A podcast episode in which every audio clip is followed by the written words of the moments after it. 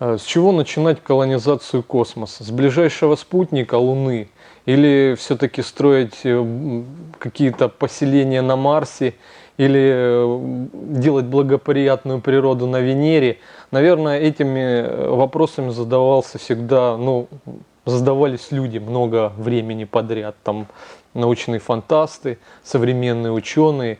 Но эти как бы наши устремления, они э, покоятся на технике, которая позволяет нам э, осваивать пространство. Как когда-то э, цивилизации прошлого, греческая, например, с помощью кораблей доплывала до края обозримой Вселенной, до Кавказа, да, до Танеса, так и сегодня мы стремимся достичь э, Луны, построить там э, станцию или Марса, как сейчас говорят о проектах э, некоторых людей.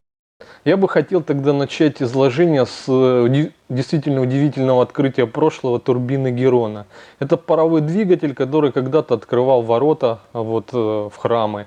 Но лишь спустя практически 2000 лет это стало тем устройством, которое толкало поезда, то есть паровозы, да. То есть за такой большой период времени то, что уже существовало как открытие, да, как э, ну, техника, способная ускорить наше освоение пространства.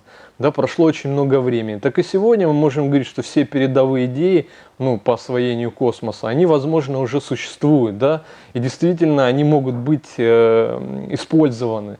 Но из-за того, что это требует большого напряжения сил, как когда-то все-таки высадка на Луне или стройка космических станций, таких как Мир или Международная станция, это симфония далекого будущего. Чего же начнем? Но э, в данном случае, скорее всего, первым объектом освоения будет Луна так как меньшая гравитация позволит с поверхности Луны использовать менее ресурсоемкие двигатели плазменные. Э, в отличие от тех, которые сейчас используются, которые требуют большой затраты энергии. Есть, конечно, изобретенные в 20 веке ядерные двигатели, но они губительны для человека. Либо будут прорывы в плане биологии, э, да, мы сможем адаптироваться к этому губительному радиоактивному излучению, либо все-таки как раз-таки лунная база позволит нам э, осваивать дальнейшее пространство Солнечной системы. Ближайшие планеты, ну ближайшая к нам, конечно, является Венера, гораздо ближе, чем Марс, но там неблагоприятные условия, очень большая температура, 480 градусов э, по Цельсию, явно не заманчивая обстановка для колонизации. Поэтому, скорее всего, это будет Марс. Э, Марс в половину меньше Земли, опять-таки гораздо проще оттуда лететь обратно, да, стартовать. Поэтому и сегодня большое внимание приковывает эта планета. В плане э, развития астрономии сейчас э, большое внимание приковывают спутники газовых гигантов.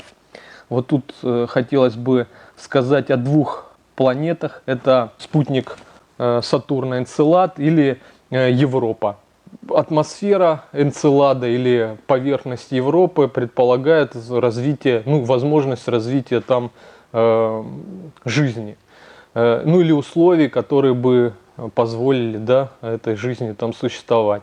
Конечно, в пространстве вокруг, за пределом Земли, мы как раз и пытаемся найти нечто такое, что нас двигает да, в это враждебное для человека пространство. Космос, он на самом деле очень неблагоприятен для нас, как для организмов. Там очень холодно, большая радиация. В общем, все условия, что в принципе мы бы в космос не летали. Но ответы на вопросы, ну, а что такое вот природа, да, каковы э, ну вот, границы ее возможностей, наверное, и заставляет человека вот, э, думать о таких вопросах, как колонизация космоса. Зачем это нам нужно? Да, потому что, в принципе, все законы э, ну, физики, природы, которые мы открыли, это мы открыли на Земле. Те эксперименты, которые ведутся ну, на самых э, вершинах, да, э, высоких лабораториях научных, это вот международная станция, это исследование поведения природы как раз-таки э, вот в условиях, которые э, для человека совершенно ну, не свойственны. Поэтому задаваясь вопросами, какая это колонизация, на какое время она рассчитана. Например, э, некоторые проекты, большие проекты, грандиозные, которые осуществлялись на Земле вот в 20 веке, как веке технической революции. Э, да, это там повороты сибирских рек, вот, э, запуск спутника, первый человек в космосе, первый космонавт. Это грандиозные вопросы, которые требуют большого времени, рассчитаны на долгие Э, временные рамки. То же самое и тут. Ты говоришь, что прямо в ближайшее время мы будем бегать по Марсу, как э, ну, да, по родному городу, это, конечно, не получится. Э, поэтому вот то, что очертил Эйнштейн как пространство-время, тут тоже дает такой вот, ну, такую перспективу и глубину в нашем представлении колонизации.